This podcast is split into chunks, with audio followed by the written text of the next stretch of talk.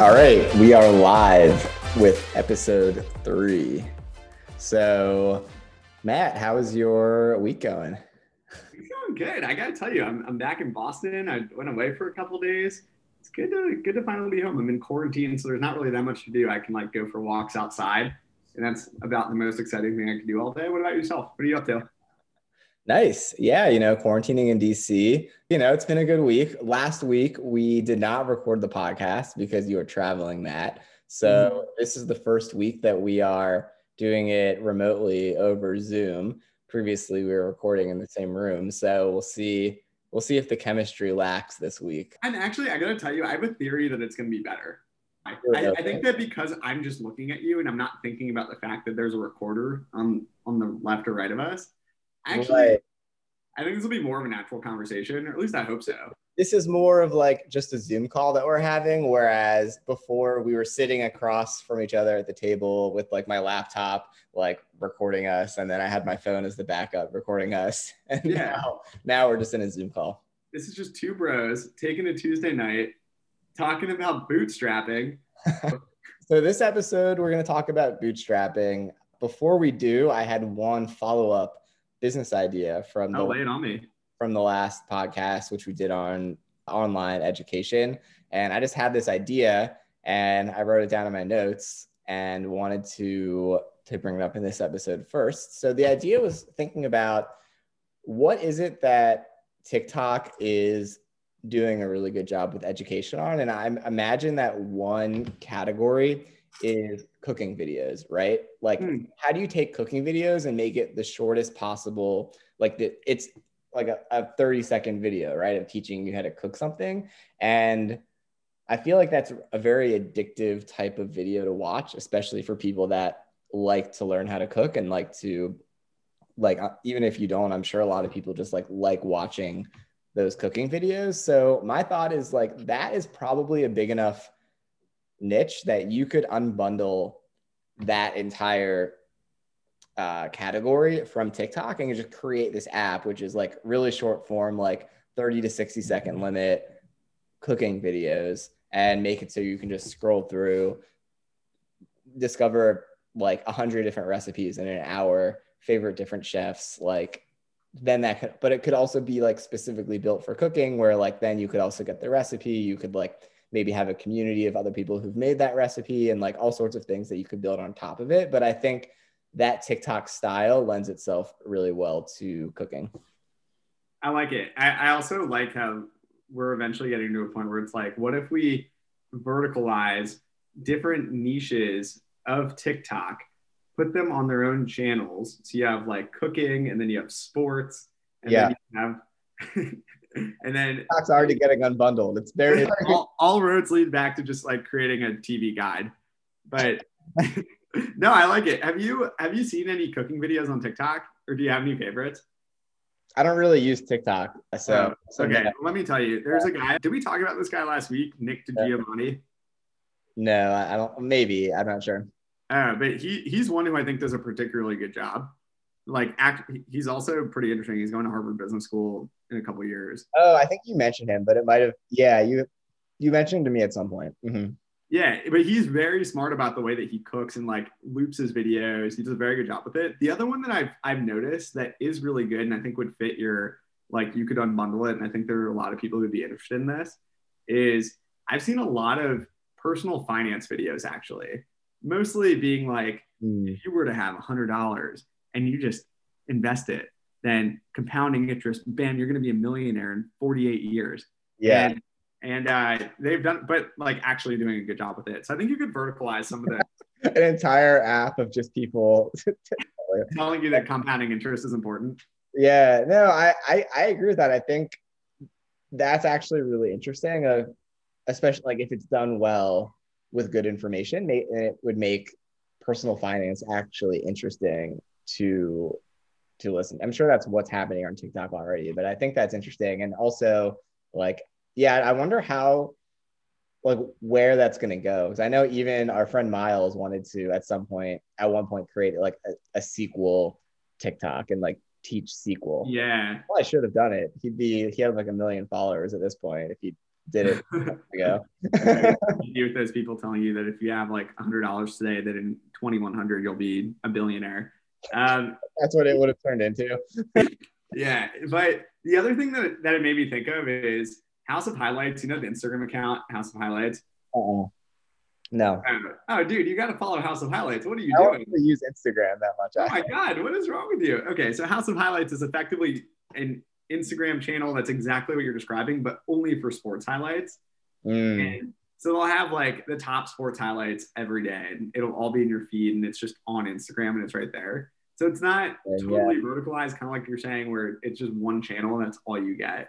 Yeah. Um, but you could go to their page and you can get all that information, and it's like effectively 10 to 60 Mhm. second videos, and they make Yeah. it very engaging. Interesting. Yeah, I just really like the cooking idea because it could, it's almost like a next generation cooking app, right? Like Mhm. next generation recipe app. Like the old the old recipe apps were boring. You just scroll through pictures and click on the picture and see the recipe. The new recipe app is watching like essentially TikToks of people making food and like it's all video based instead of text instead of image based, you know. Okay, I don't want any slander for going to a recipe website and reading 14 paragraphs about this person's life story before you actually get to a recipe about like spaghetti and, and tomato sauce. I mean, do you read the stories? No, I've never once read the story. and so I, I'm just being. for, for SEO, eh, or do they just do it because they? No, maybe they think it's engaging. I have no idea. I'll have to ask them. always was curious. Like maybe they they must do it for SEO because why else? Why would they? Right? It's a lot of work. We'll have to reach out to someone like Smitten Kitchen or somebody and see why they actually do this. I'm, I'm very curious. I think that it's mostly like, I don't know. I, I think they probably think that it's engaging. I guess, but I agree with you. I think that very short form videos, and then if you really wanted to, you could even like click in and, and go get the recipe. But if you could just very visually see it, be like, all right, I'm going to scroll through in seven minutes, you'll see like, I don't know, you could scroll through and see like 10 to 15 different recipes and be like, oh, I want to make that. Yeah, and And- there could be an easy way to save it if you want to save that to actually make. Yeah, you could probably even filter the videos and then just show a feed of like uh, one pot, 30 minute or less Italian dinners, and it'll pop out like 12 videos, and you can just go see those. Right, and it'd be all community based, so Yeah, and it's generated by by people. Yeah, yeah, I like that. There's something there. yeah, cool. Anyway, so that was my idea, but in this episode, we're going to talk about bootstrapping. So, bootstrapping, like building a business without raising venture capital, it could involve raising some amount of money, but I think the general idea, and let me know, Matt, if you agree with me, is that you're Mhm. not you're not going for like billion dollar exit or nothing, right? So the, that's the idea with venture capitalists because the way that they've constructed their portfolios, the way they invest their money is they need to get the outliers who are going to have an exit for a billion plus dollars in order to return their funds. So they, the way they do it is they know that 90% are going to just go to zero. Uh, and then 10% are hopefully going to become billion dollar companies. Whereas I think the idea of bootstrapping is that you can have a very successful company, whether it's 100% owned by you or, or with a high percentage owned by the, the owners, but not success isn't determined by being like a billion dollar company. Yeah, no, I, I, we're definitely on the same page there. And, for more context, the two of us have we've been roommates eight of the past 10 years. So we've talked a lot about this stuff and we have, have very similar overlapping views on this in particular, especially because we've spent the past few years each running our own bootstrap, bootstrapped businesses. So maybe a little biased in that we've specifically chosen this for ourselves. You've run a number of different companies and are continuing to do so. I had built a company over the past few years and, and we both just did it solely on our own.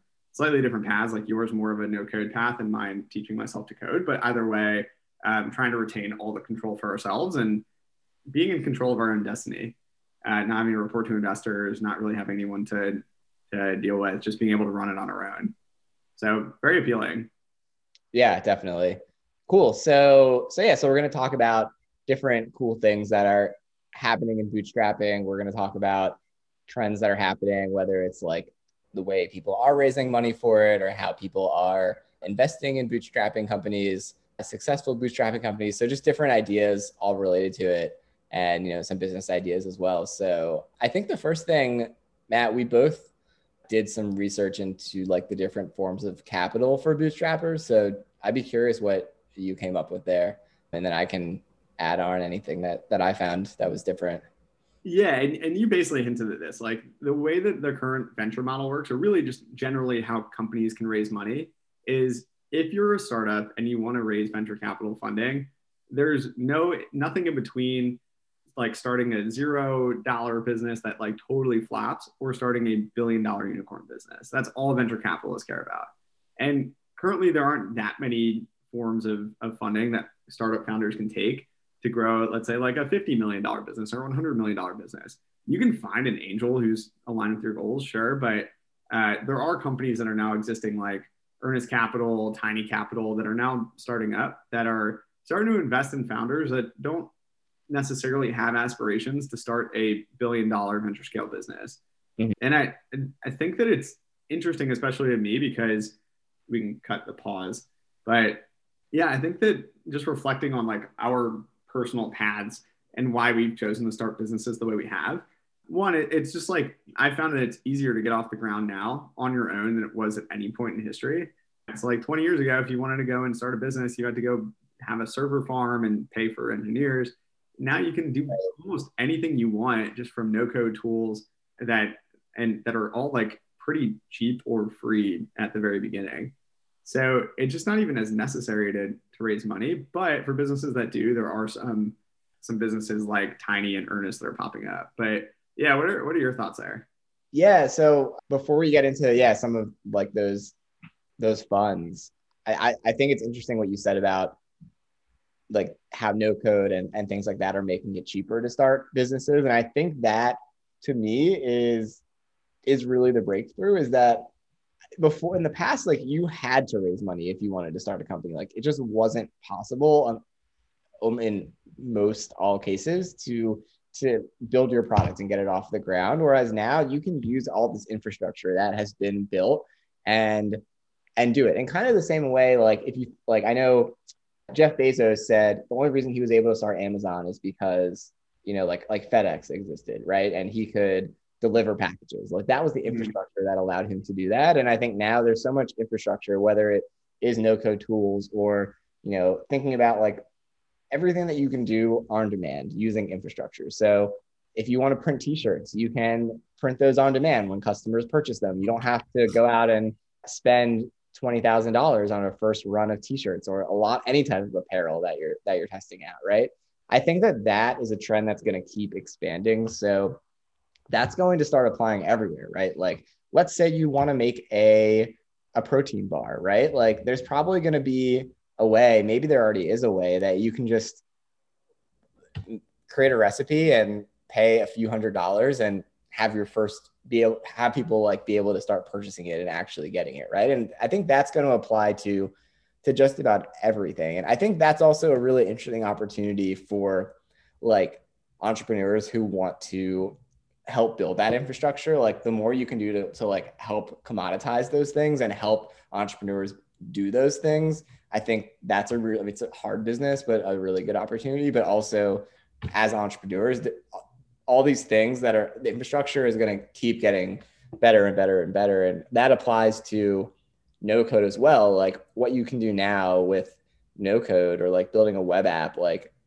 i'm in 5 years or 10 years you're going to be able to build probably i would imagine you probably will be able to build something like on parity with TikTok currently. And it, you won't need a developer. There'll just be a platform that you can do that and push it to the app store. And there still is a gap now, and maybe there still will be a gap, but it's just going to keep getting smaller and smaller. So those are some thoughts there. Yeah, there, so there are two jumping off points for me that I think are interesting. One is this future of work and what companies in the future will look like. I so I totally agree with you. I think companies in the future there will be many more small companies that exist mm-hmm. that are able to exist because they can outsource a lot of their a lot of their roles to no code or some other businesses that are building out what they need to do. Mm-hmm. Um, so today we see that with like website development. You you don't need to actually have developers dedicated to that. You can just build a site on Webflow mm-hmm. or Squarespace or whatever. The other thing, oh my god, I'm so spacey tonight. I'm gonna cut this. It's easy to cut it. Uh, what else was I gonna say? There was one other thing. Oh, okay. This is what the other thing I was gonna say. Okay, so the other thing that I think is interesting is similarly to how website development or engineering or marketing, those are hard skills that you can apply and you can get a role in. No code is kind of a skill in itself. And especially for someone like you, and you can speak to this better than anybody because you are the no code guy. But being able to connect all these different services together, sure, like you can use Zapier, and that's one way that you can go about it. But having knowledge of what is even possible with the tools that are out there today and mm-hmm. stitching them together is a skill set in itself. Yeah, and that's that's something that alone can help get rid of headcount, make it easier for you to scale something by your, on your own, and and you can speak to that better than anybody. Yeah, I mean, I think knowing what's out there and what's possible is definitely where there's a lack of education now. I'm I'm working on that with No Code MBA, but yeah, that's I definitely agree with that. Yeah. So okay, so I want to throw a prediction at you if you, if you're game. I think that Zapier is going to be a 100 billion dollar company. Oh yeah. I mean, I would I hundred billion. Yeah, I think so. Yeah. I, I, so I, wish, I wish I could invest in it. Honestly, like if it was a public company, I would totally invest in it. Yeah. Same I would totally invest. Yeah, Webflow just raised at a two billion dollar valuation very recent, like just this last week. Yeah. Yeah. So okay. So not only that, but I took some notes on how Zapier could actually get to that valuation. Yeah, but yeah. Okay, I'd love to hear. Okay. That. So first of all, the thesis, which we've already talked about, is I really do believe that in the future, a lot there will be a lot more smaller companies just because it'll be easier to accommodate more roles with fewer headcount. Yeah, fewer people. And Zapier is the glue that connects all these different companies together. So with more and more small companies existing, Zapier is probably going to be the company responsible for making sure that like no code product XYZ connects to this this other one that exists in the future. Yeah. Um, and I think that more companies will have open APIs that Zapier can connect to. Mm-hmm. And there might even be some infrastructure where like Zapier will help companies develop this API so they can better understand how they all stitch together. That's like a whole separate th- thread. But okay, so so here's how I think that Zapier can get to that valuation. Yeah.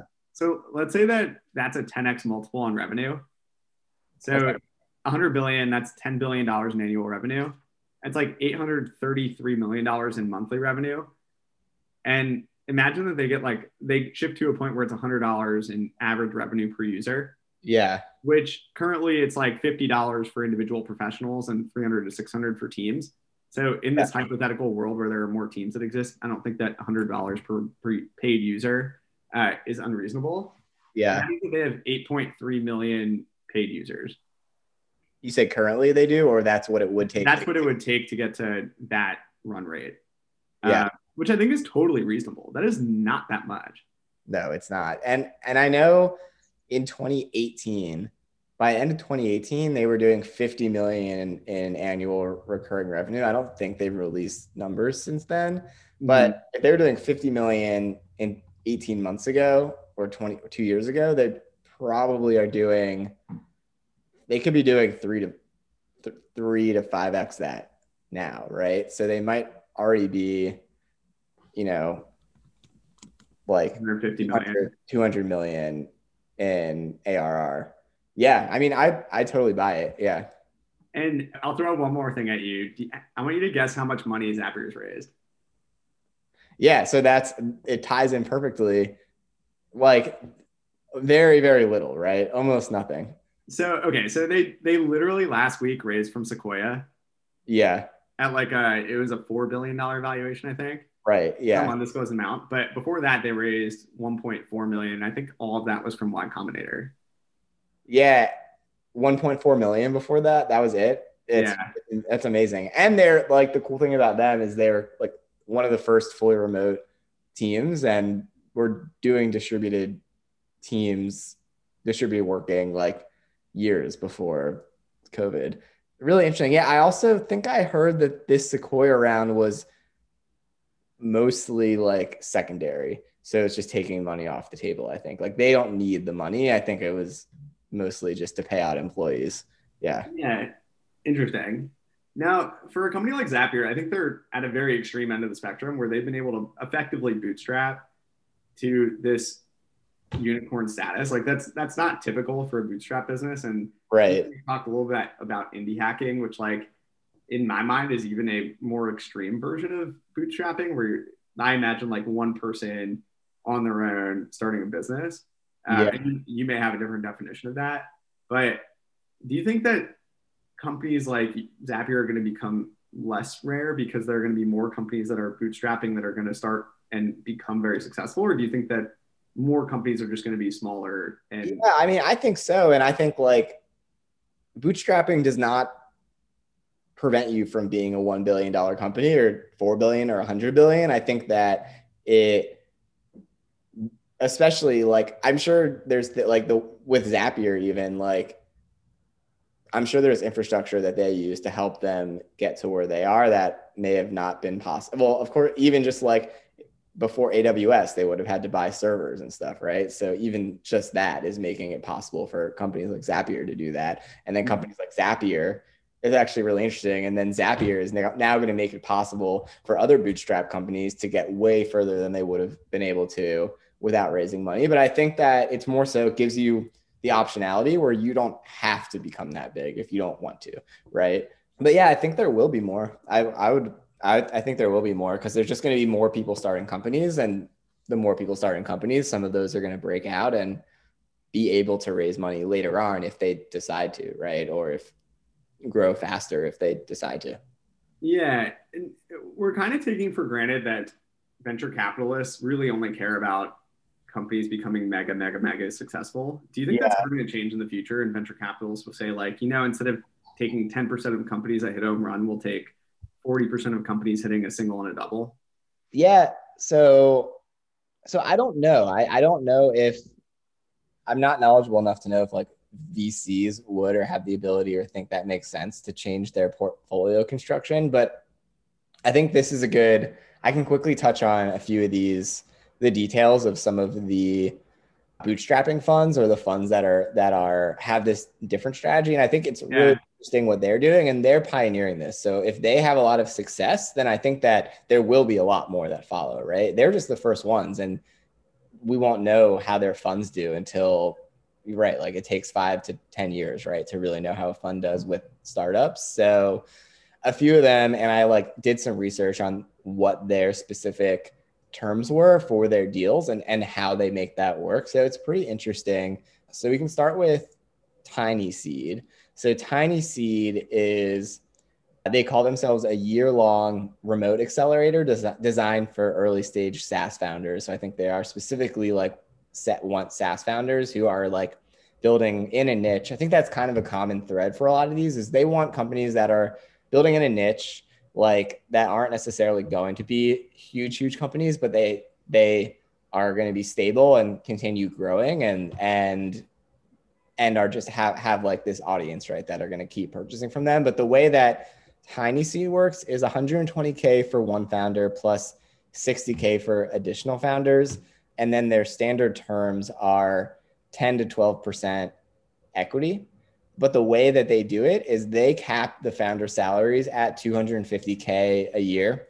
And then once, if a founder pay, is paying themselves more than 250K a year, additional funds are considered dividends. So I guess Tiny Seed will start making money back if the company is doing so well that the founders are paying themselves more than that. So that's one way they start making their money back. And then hmm.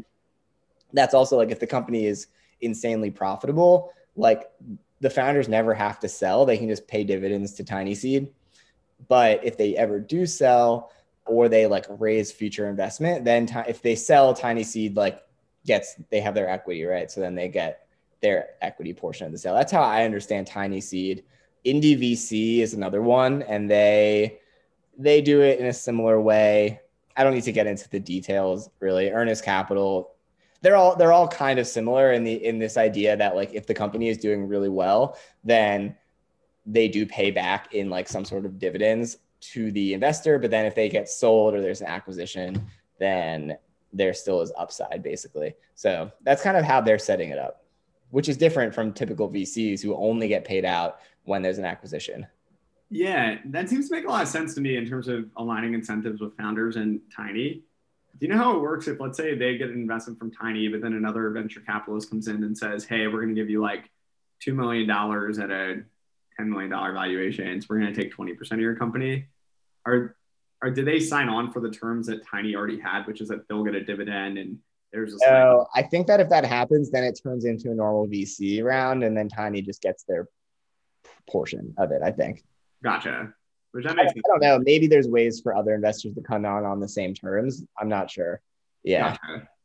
Hmm. It's pretty cool. The other thing that a lot of these, that all of these funds are doing, which is interesting, and, and I have some thoughts on it, is that they all have an aspect of community in it. And, and a lot of it is like helping these founders like have this community with the other bootstrap founders, like helping them like on business issues and like add, I guess, like trying to value add investors in that sense. And I think that's interesting for a couple of reasons. One, I'm not sure that these terms make the most sense for the company And in some ways. Like these companies are are generally profitable companies that that are like don't necessarily need money, right?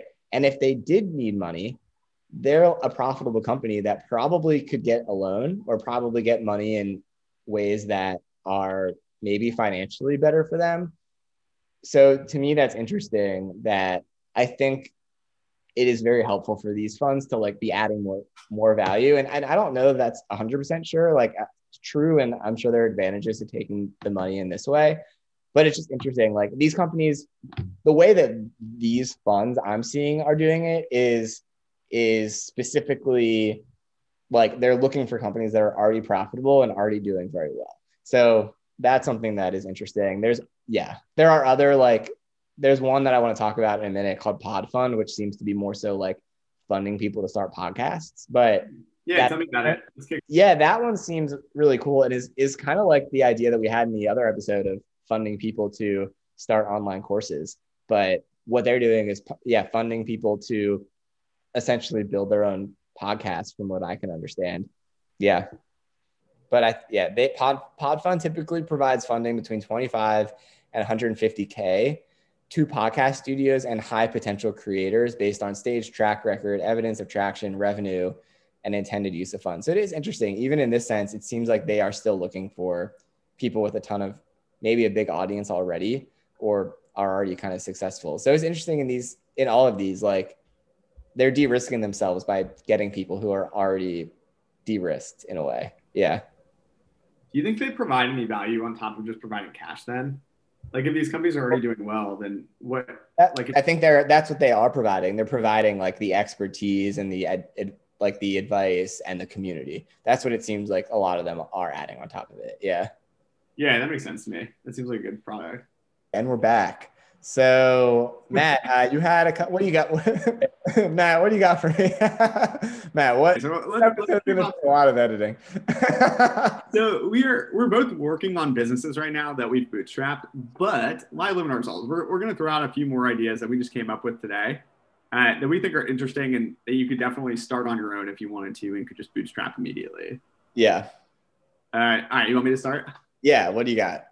Okay, so the first one I'll throw at you is hobbies for adults.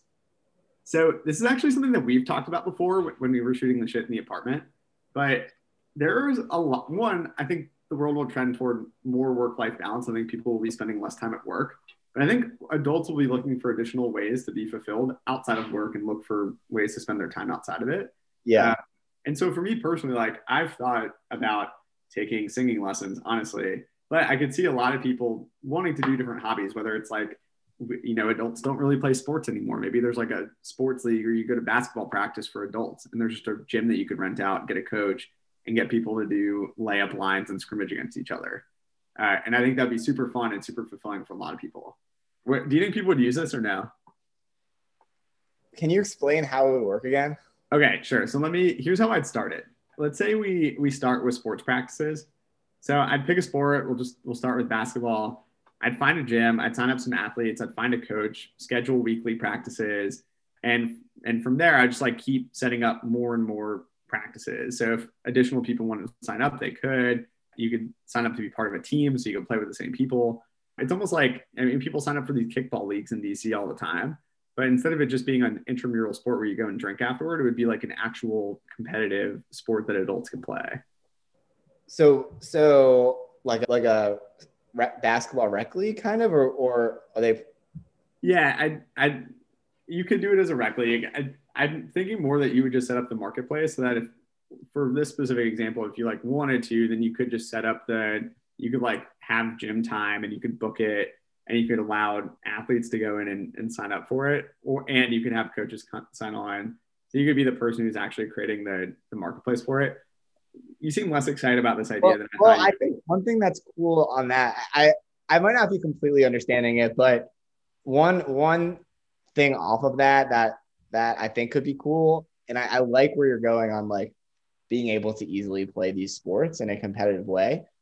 One thought that I've had in the past is there should be a like a gym class like instead of like going to SoulCycle i should be able to sign up for a basketball practice with a coach that's just gonna like run drills you know just like run like do do all these like basketball drills. And it's gonna be a really good workout. And then also by the end i'm gonna like get better at basketball essentially. You know what i mean? Like essentially like be a, get like a high school basketball coach to come and just like run these out of shape like like people through a really tough basketball practice once a week or twice whatever yeah okay so that's interesting you bring up that angle because i was initially envisioning this as um, going for an actual practice but you're to get better at the sport you're pitching it more as a workout class so that that's my pitch is doing it as a workout class. Like you used to play basketball, you used to play soccer or whatever. Like you like to play these sports. You're probably like out of practice. I'm gonna come in and be a coach and like just like it's gonna be it's gonna be a hard workout. Yeah. Interesting. Yeah, because I was yeah. At least for me, like I used to play basketball and I think it'd be I I think it would be fun to have a coach like do, doing all these drills. Yeah, and and I I don't know, like yeah. You know, it would be funny if you could pull this off. There are basketball coaches that get fired every year from the NBA. I wonder if you could get them to teach this. Be like, hey, I know, I know this is a, a, little bit of a step down from the NBA, but these like these short Jewish guys want to play basketball on Tuesdays. Throw up some threes. I mean, maybe you could get like some college basketball coaches to stick is that they're going to be like, like really intense. You know, like they are they're going to be as intense as if you're practicing for the NBA finals. Like oh, that's, oh, yeah. I mean, if you I want to see. You're doing you're doing sprints. Right. Yeah. Like if if if right, if you miss a basket, you're the whole team is doing sprints. And if anyone's late, if anyone's late to practice, you're all doing sprints. that person, this will be like that. Do you ever do this in practice where if someone was late, then they had to stand still and everyone else had to run sprints? That would be another way to do it. All these things. Like I think this like here, okay, here's the question is would people actually pay for this? And would they put themselves through this? I what do you think? I think that people pay for way less fun forms of torture to their bodies.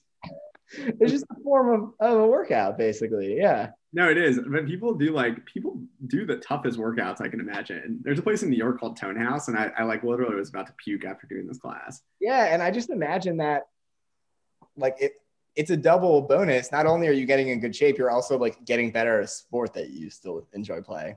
Yeah, it, it's maybe, funny. Yeah, or maybe you still play. Like it's just getting it's just like also make getting you better at the sport. I like I, I, like that a lot. I initially I imagined it as less intense because I was pitching it as hobbies for adults. So the other things I wrote down aside from sports practices were singing, cooking, pottery, dancing, piano. Okay, so if it was let's say it's it was singing, how would that how would that look? What are you thinking? Yeah, so I, I think my job in this would be to build the marketplace, to build a website, which I could do pretty easily through no code tools.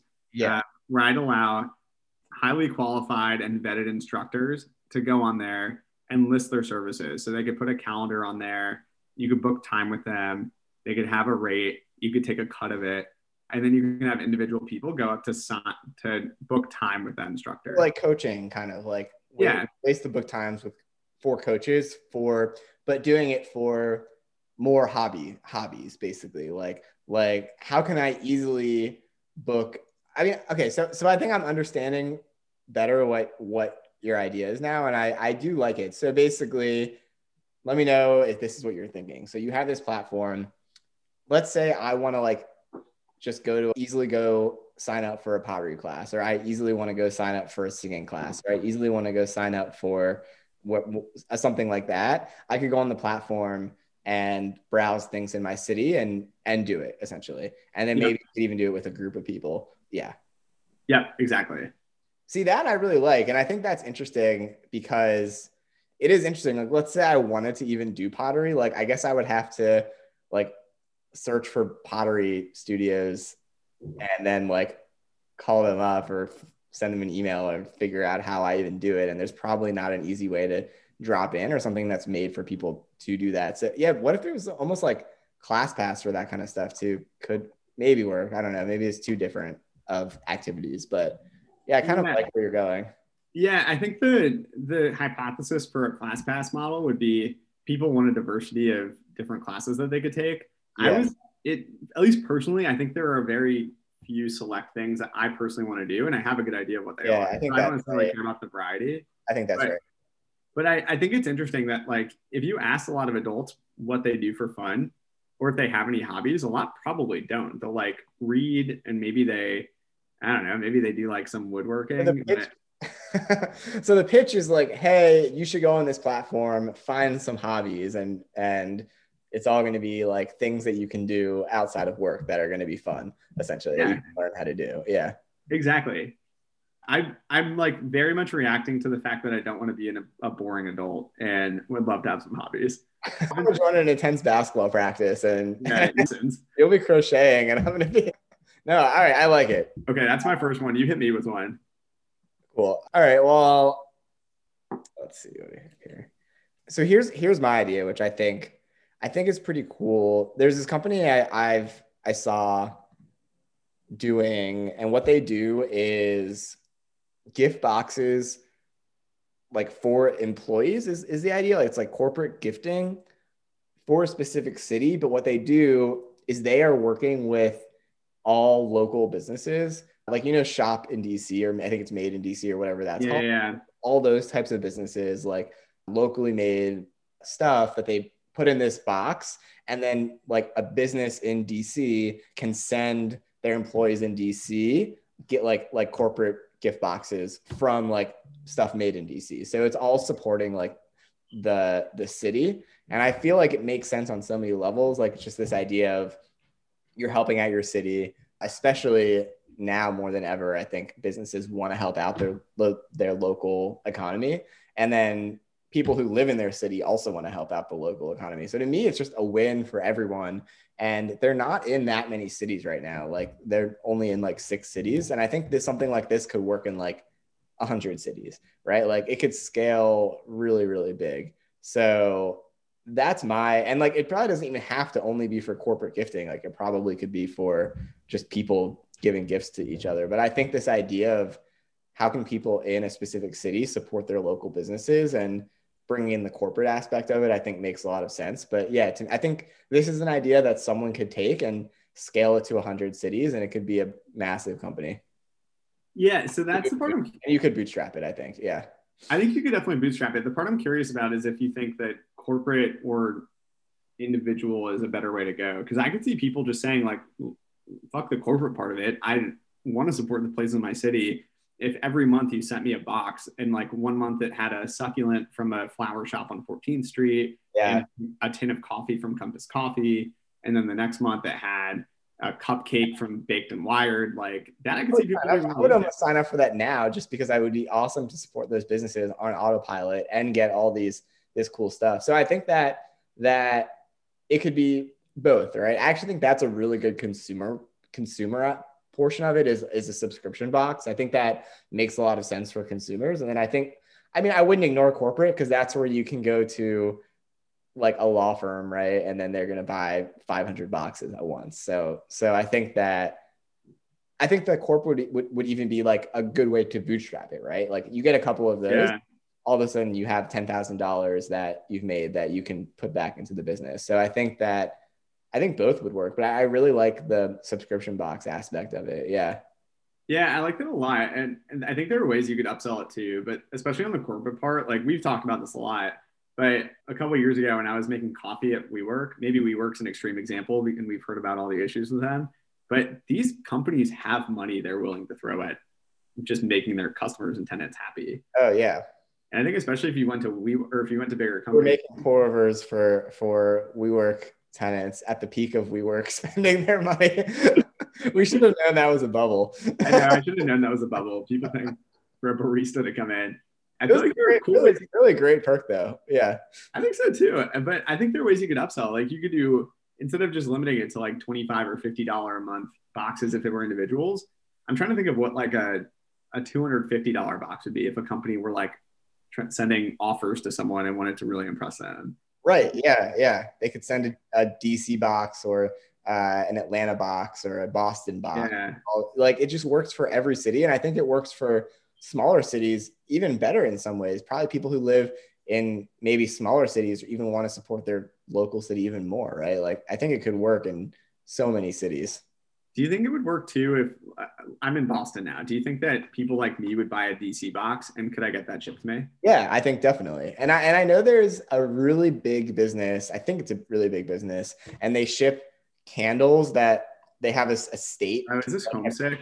I think that's what it's called. And it's like, I think it's a massive business and they like, it's kind of tapping into that. I know there's other like, I've seen other like subscription boxes and this might exist in, in some, in some form in some cities already. I know it, I've seen like, I've seen a subscription box that like gets you like a box of stuff from like Japan or gets you a box of stuff from from like another country. I've seen that before. I think those are successful, but yeah, I think the city, I haven't seen that. Yeah. Yeah, I like this a lot. I, actually think that Homesick as a candle business makes I, like I have no idea how that's successful, except for the fact that people love candles.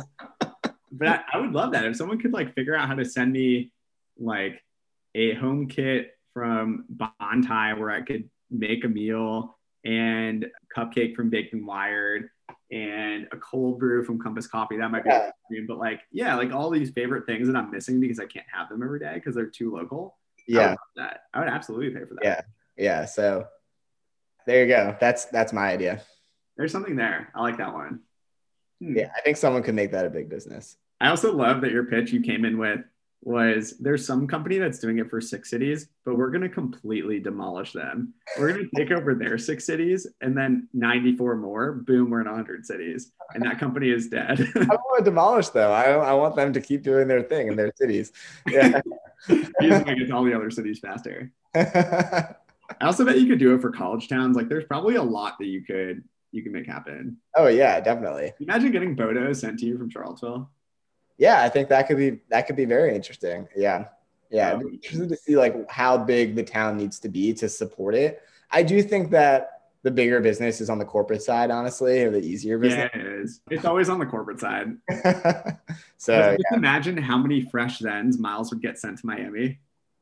Well, there's this other company. I mean, some of the stuff you're talking about is is perishable stuff that makes it more difficult. But there's this company called Goldbelly. Have you heard of them? Yeah, Goldbelly is really interesting. Yeah, where they yeah, I, it very very cool. Where they yeah they they like ship like pizza from like famous pizza places in New York, anywhere in the country, and all sorts of like perishable food like that. I guess they just freeze it. Yeah.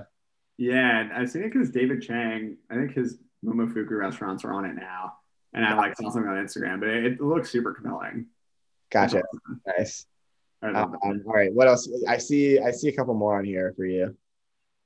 Uh, okay, I'm gonna go to a different one, and then my third one is gonna be related to my carve out. So I'll, I'll come back to that. But my next one is 22 minute workouts designed to be done while watching Netflix.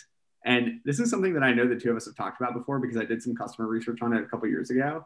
Yeah. But I, I think like counter to most fitness, digital fitness companies that are really expensive and really hard to build.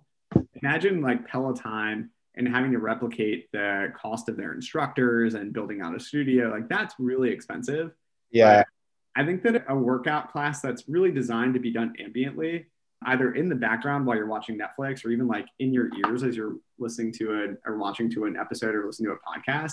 Yeah. Um, which wouldn't really like there's less emphasis on instructors, not really a, a build out needed on a set.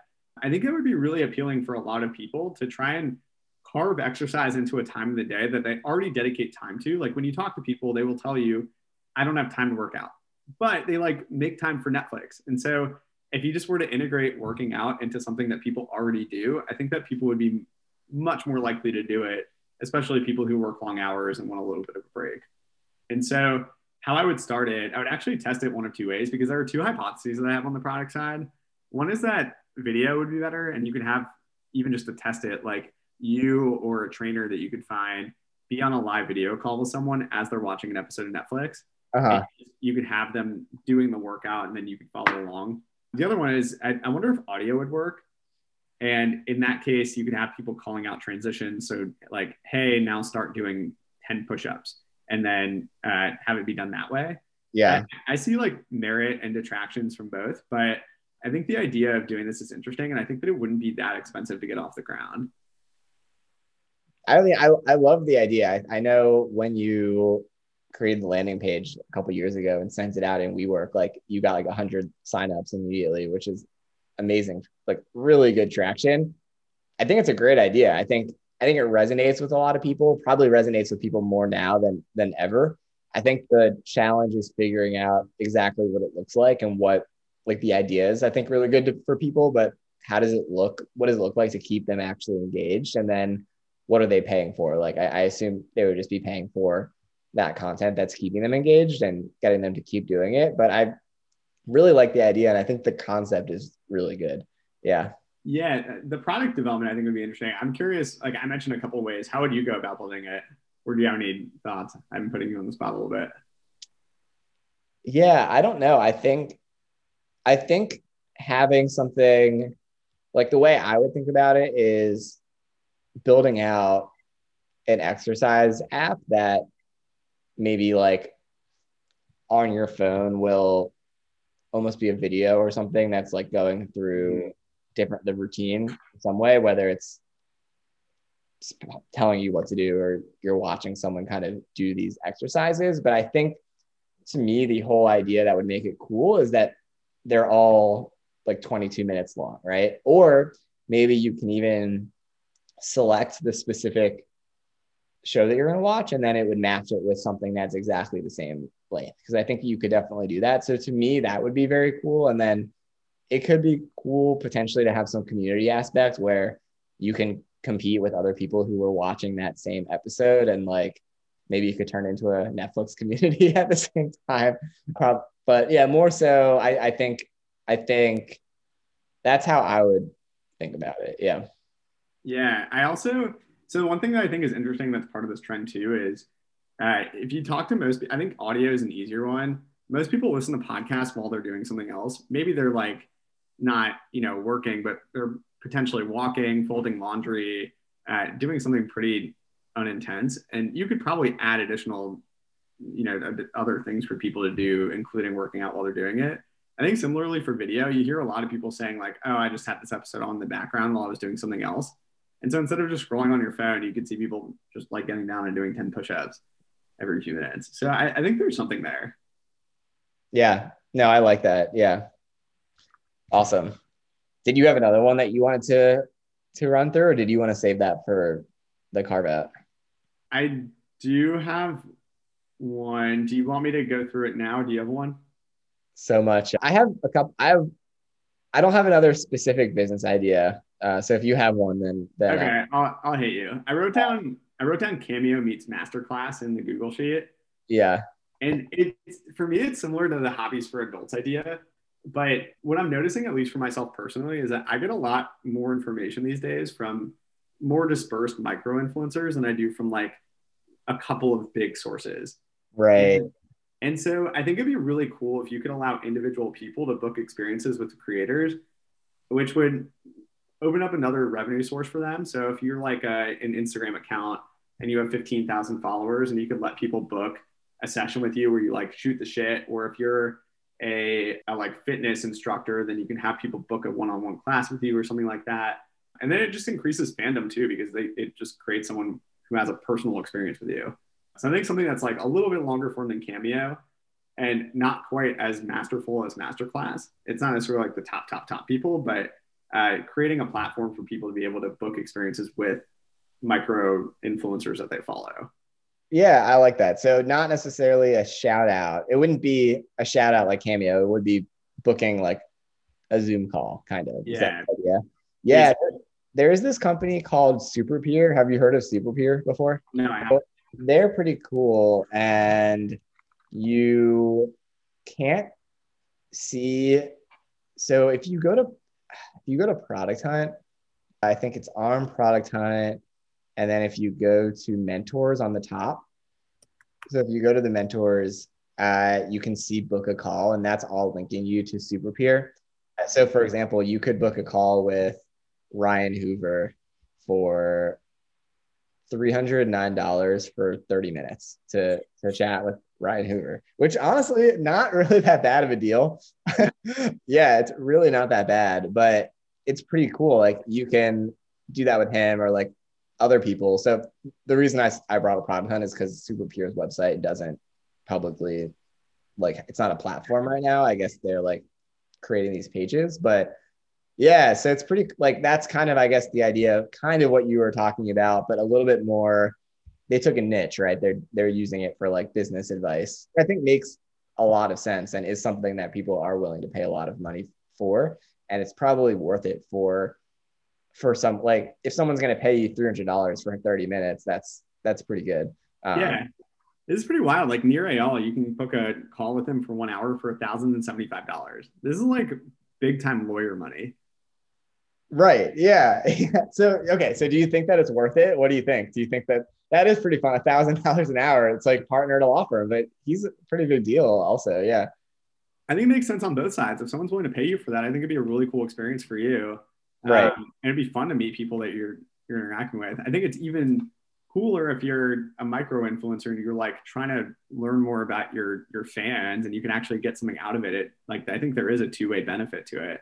But damn, a thousand bucks an hour. And he's probably the most expensive one, right? He's got to be the most expensive one. And then I feel like on on the person booking it side, if you have like five hundred dollars to spend on someone, then you may have like a thousand dollars to spend on someone, and if it's worth it to you, then go for it.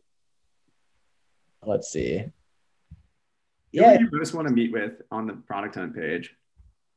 I don't know. It would be cool to meet with Ryan Hoover. I think and just talk about product, but I think you would really want to have you would definitely really want to have like some good questions that you wanted his opinion on, right? Like you wouldn't yeah, pay that just to like chat. It would be pretty funny if you just do it and you're like, "Hey, what's up? How's it going?" like, you have you watch anything good on Netflix lately? really, that that question just cost you forty dollars. like, are you sure you want me to answer that question? yeah, but pretty cool. Like, so so th- I think so so yeah, do you is what you're imagining different than this, or is it a similar type thing, but you're thinking maybe more broad and not just for like tech people? No, I'm, I'm imagining something pretty similar to this, except it could be more experiential. I'll I'll just tell you my carve out now because I think it fits. Yeah, sure. Okay, so uh, I I did this exact thing today at 11 a.m. today. I had a call with this coffee blogger who I really like, who we did spend an hour just brewing coffee together. Yeah, yeah. And he, I, I was asking, Instagram story. Yeah, I did see that. Yeah. Yeah. Yeah. Yeah. Oh, so you do go on Instagram. So he, uh, yeah, it was great. So I spent an hour. We, I was asking him questions. We were brewing coffee together. I was watching how he made coffee. He was giving me feedback on how I was making it. I was asking him questions. He gave me real time feedback. It was really cool. And it, it made me a much bigger fan. He's a great guy. It wasn't in the grand scheme of things that expensive. Yeah. Uh, and I felt like it instantly 10x my coffee making ability in an hour. Otherwise, I probably it would probably would have taken me another year just to get to this point where I only make a cup or two a day. So if I make 300 cups over the course of the next year, then like there's only so much progress I can make. It really was helpful if I was able to do that. And I think that if you could niche this out and you could find individual people that you could interact with, like this is for business settings, and sure you can get business feedback from these people. But yeah. I think it'd be really cool, even just for experiential things. Like if you could get like a cool, I don't know, like a cool singing instructor. I, it's kind of related to the first thing I said, but if you get a cool singing instructor and then get a lesson with them for an hour. I think that'd be really awesome. Yeah. So, so how, how how many followers does this this person have? Fifteen thousand. Got it. Okay. And then how how much does it cost you for an hour? Fifty bucks. Not bad. No, it really wasn't bad at all. interesting. Yeah. So I think that's really interesting. Uh, I think that a a vertical this would work really well for is cooking YouTubers, people mm. who have like 50 to 100,000 subscribers on YouTube that yeah, you could book them to help you learn how to cook better on like a one-on-one session with them. Any type of professional chef could do it and get paid a ton of money for it. So I think back to cooking, but I think this would work really well for for cooking. So I think that's that's a really and I, I also really like the idea because it's it's different. Like I think and what I, I was working on like trying to make a platform earlier this year for fitness instructors to like do virtual fitness classes. And I think that's more of the obvious one that people are working on. But I think that it's more mm-hmm. like this is more interesting in a way and and more of these ex, ex, ex, experiential type of things what are what are other things that would work well? Like I guess coffee kind of is like in the in the cooking aspect, but like coffee, tea, making pizza, like, and I think it could be really specific. It would be like I'm going to teach you how to like make pizza, right, and make a really good pizza. Yeah. Yeah, I, I, one thing that I had done before that uh, was also verticalized, and it worked well. I don't even remember what the service was called, but when I was learning to code, there were like very specific weird issues that I ran into that I I had like just scoured Stack Overflow for two days and could not figure out the answer to. And at a certain point, was just like, I'm sure a developer would look at this in two seconds and figure it out. So I, I spent money paying a developer to walk me through my issue and help me troubleshoot my code. So that's one where like if you, especially when we're talking about bootstrapping and working on your own, if there's like for you, I think this will work really well for you. If you uh, for No Code MBA offered an opportunity for people to book time with you and and like workshop specific product features that they're trying to build.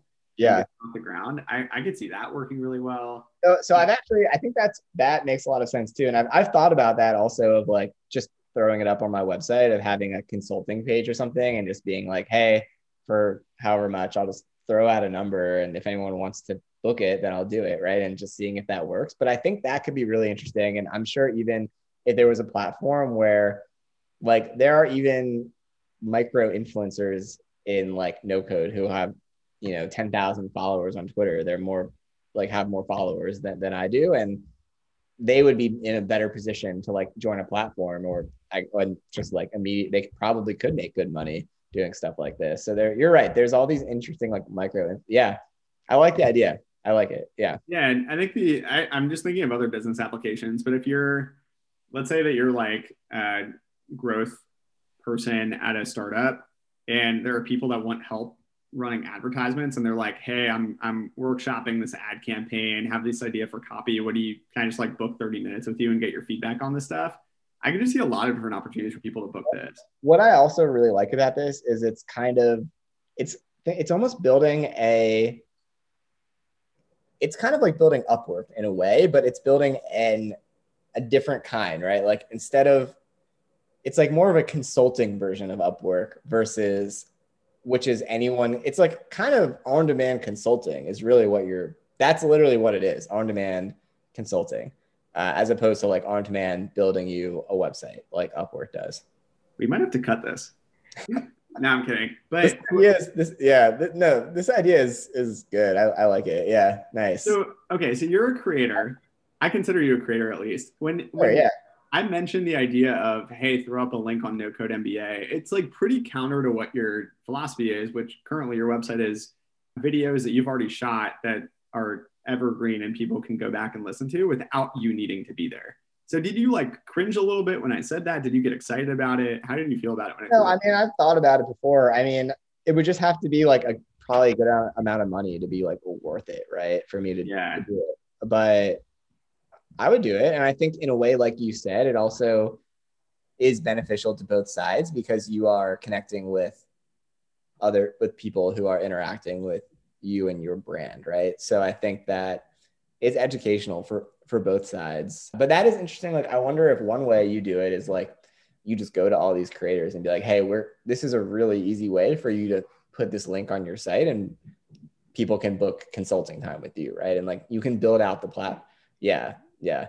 I mean, I guess that's the challenge, right? Is it, it is a marketplace, and anytime you're building out a marketplace, it's like a complete slog for a long time to to build it out. So that's the challenge there, I think. And then on top of that, you're building a marketplace, which is kind of a novel marketplace. So there's like this whole question of is this even something anyone wants? So you have like two aspects of it. I think that's a that's makes it a difficult company to start, but yeah. also really interesting and has a lot of potential. Yeah, no, I agree. It's something I think I would use personally. So I hope it exists. I hope it someone wills it into existence.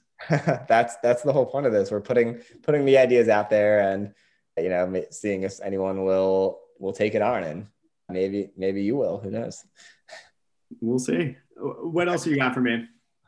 All right. So what else do I have on here? One thing that I thought was oh, one other way just to think about bootstrapping a couple other ways of, of funding it. I think Kickstarter is kind of a way of bootstrapping as well. Like anything you can do to get money for yourself up front and raise the money yourself, right? So I, I think Kickstarter is is an interesting one and maybe even underutilized and pre pre-selling is probably under underutilized.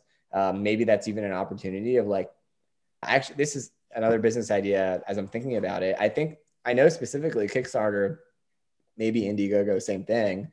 They don't let you pre-sell like software. You can only pre-sell products. So that maybe that's an interesting product is like pre-selling software to I don't know, like the hard thing is like do people really want to fund you to build software that who knows if it's even going to work and like but yeah. yeah. i don't know it feels like one step above product hunt where product hunt's like here's this thing that's so half baked and brand new and go check it out. And it, it's just like even earlier, but pay me money for me for it. Yeah. I don't know. I think there's something there. I agree with you though. I think Kickstarter is a really compelling one. So I can tell you, like speaking of bootstrap businesses, Fellow, which is the coffee company I'm obsessed with, they did Kickstarter, and I don't think they've raised money since. They may have done a really small seed round. Yeah. Um, but they're a hardware business, and that's really expensive and really hard. And they were able to just bootstrap a lot of it from Kickstarter. Yeah, I think for I mean for hardware, it's really really it can be really great for for those companies. The other thing that I thought was cool just to bring up is on Shaan Shaan Puri's web newsletter. He he wrote about this micro SPAC that he's doing. So basically, what did you have you heard of? Did you hear about this or no? No, tell me about it. Okay, so it's it's it's pretty cool. So I think he was approached or had some conversation with the founder of this company called MicroAcquire, which is a place to to sell like your your business. And it could be as cheap as like $5000 or like a hundred thousand or maybe even up to a million like but just for play, like a marketplace to sell your your business. So the idea is that he's like hey does anyone want to like i'm gonna put up like let's like let's put up $5000 give away a business and and we'll follow this person over 60 days and it'll be a better education than going to business school. And and these I'm I'm I'm uh, I'm I'm I'm just using Shaan's words. And uh, and so that, that's what he said like it'll be a, you know be better than going to business school. We'll give you this business. You're going to learn a ton in 60 days. And and the cool thing is so many people like the idea on Twitter is I think they got like a hundred thousand dollars raised into this micro mini SPAC basically. So at the stage they're at now, they like took applications in to pick the person who they're going to give the business away to. And it was actually also really cool because he linked the application of the of the winner of who they're giving it away to. Ooh, like it's a better application than like almost every like application you'll ever see. Like this is a better application than anyone does when they're applying for a job. So it's this guy and he I think he's graduating from from college this year, but he created this notion doc. First he had this video like like introducing himself, explaining why he wants it. He like listed out his favorite frameworks and Shaan like loves frameworks, so he's like he did his research and then he like and then he talked about like he's like started a bunch like like a bunch of like businesses like that that he's like hustled in the past and like clearly like like like someone who's going to put in the work, but it was just also to me really interesting to see. And I totally agree. Like, I think that's the kind of thing, like if you're applying for a job, like going above and beyond and making yourself stand out. And that applies to anything, starting a business. How do you make your business stand out? But if you're selling yourself, how do you make yourself stand out? Like, go the extra effort and show that you put in your research and people do see that. So I thought that was another cool part of the story. I like that. It's it's making me think that you're about to like revamp your dating profile to to just go above and beyond. You'll like add videos, very personalized research on each woman who you're, you're... Well, I saw that there there's this new dating app that just raised money that's like trying to be like TikTok of dating apps. So it's all video, like you video. It's it's like it's kind of what what you were saying. So that's kind of interesting. Um, I feel like a bunch of video dating apps have tried to spring up, and no one really wanted to put themselves on video. And now people are finally like, "Oh yeah, I'd, I'd feel comfortable doing that." Yeah, so maybe that'll work. So yeah, I thought that was really cool. I think there was something else I wanted. Oh, so then the other thread on that, which I think is a cool opportunity, is just this idea of of like get, give giving something away and like doing it in a really big way that's good for PR. And the other thing that comes to mind for that is Shopify's like a hundred thousand dollar giving like business competition that they did when they were like very early on. And I think they gave away thousand yeah. dollars to the top like Shopify business in this competition. And that got a ton of press and like was really really good for the company. I think this is kind of a similar thing where like MicroAcquire is giving away a business right? And like that's like and such an amazing pr thing and probably yeah. are going to make back whatever money they're going to spend on doing this or whatever effort it's going to spend. So i think that's just something interesting to think about is like how can you incorporate that into into a business? No i think it's a great point especially from the marketing perspective. Like so many people and, and, with the Spotify story, I think or Shopify, weren't they initially going to give away like ten thousand dollars? And everyone was like, no one gives a shit about ten thousand dollars. I think that it was yeah, I think that they were going to do ten thousand. I'm pretty sure from what I remember hearing, it was Tim Ferriss who was like, "You need to give out a hundred thousand. Our boy Tim just stepping up, saving Shopify. But yeah, if you there are like creative yeah, it doesn't necessarily just have to be the same way that everyone else does. And I think that's another good lesson is like you need to it's all about standing out, right? And you need to, it needs to be something that people are going to like really pay attention to, right? Like, especially with the internet these days, like people, you got to be doing something crazy to get people to, to pay attention to you. Yeah. Like Shaan is, he has millions of listeners to My First Million. And for right. the fact that he's, it was like so remarkable that he felt compelled to talk about it. That's a sign of a great, great, great guy. So that's, so that's very cool but yeah, do you have anything else that you want to to to touch on? Uh, I do, but I think we're running over on time. So we'll... yeah, I think we're running over on time as well. So if you we can we can always bring it up in the next episode. Sure. We sounds good to me. We had written down here that we want to talk about sharing the fact that we shared notes with each other this time. Compare how went. How, how do you think it went? I think that it was helpful, actually. Yeah. What do you think? I think it was helpful too. I do you think we should add more detail though? Because we basically just wrote for context, wrote like, here are my three business ideas, here are three predictions, not really that much detail. I kind of yeah. want to save my big reveal for you. Do you think it would have been more helpful if I'd shared more info with you?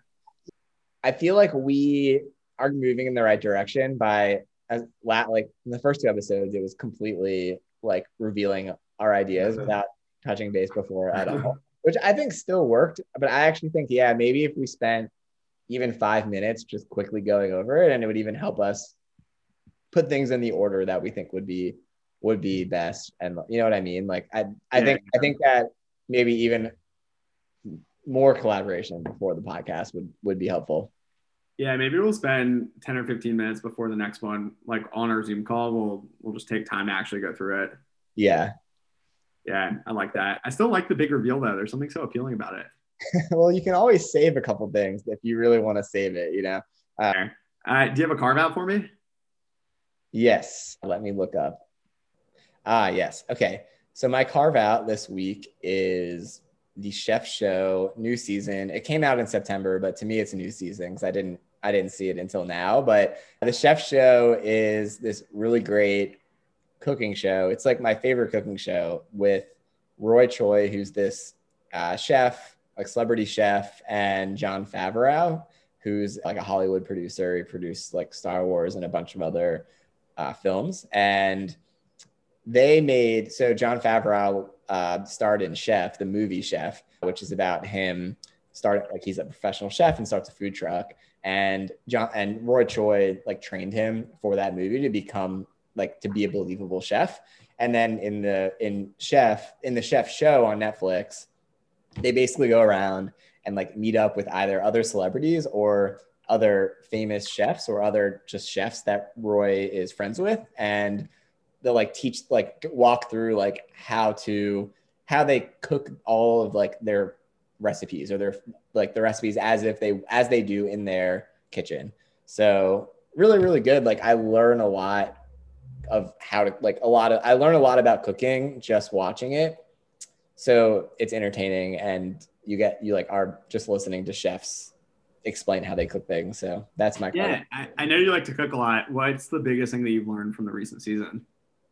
So one one episode was with this. I can't remember the name of the guy, but he's like this king of making sourdough bread. Maybe I, I can't remember his name, but like they went to this place and they made they like made sourdough bread and fermented it and like it was like learning about that. That wasn't even something that like I'm gonna utilize really because that's I'm not I, I haven't tried make maybe at some it made me want to make sourdough bread more than I ever had mm-hmm. wanted, wanted to make sourdough bread. But that to me was the most interesting because it was the most different. Like seeing how they made this sourdough and like how much of an art it is to make the sourdough. Yeah.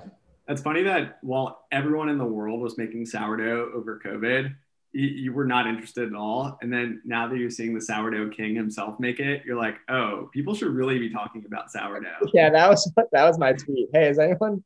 I just no one made sourdough before. anyone know where I can get sourdough starter? Like literally everyone on the internet raises their hand. Yeah. So your carve out is is the what's it called? Just remind remind me.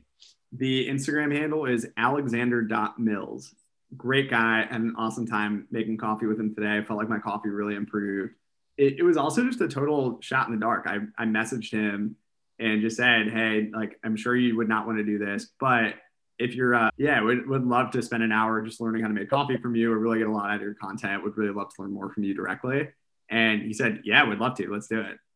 So, okay. so that makes it even cooler. I didn't realize this wasn't something he just offered. So this was almost uh, you're proving out the market here where this guy is willing to do these calls not even something he he's offering right now. So yeah and for these like 15000 followers is a lot of followers but he was saying he spends a lot of time just talking into the void and hoping that what he says resonates with people. So he was even asking me like oh i've done this before. Did this resonate? What do you think of when i tried this? Like he got real-time feedback out of it too. So i think it was really helpful for him. Yeah Awesome. It was more helpful for me, but I think he got something out of it. I think he learned more from you than I learned. You know, it, it, like really turned. I ended up just charging him at the end. Awesome. Cool. Yeah. I think that's it for this week. Good stuff, man. We'll see you next week. All right.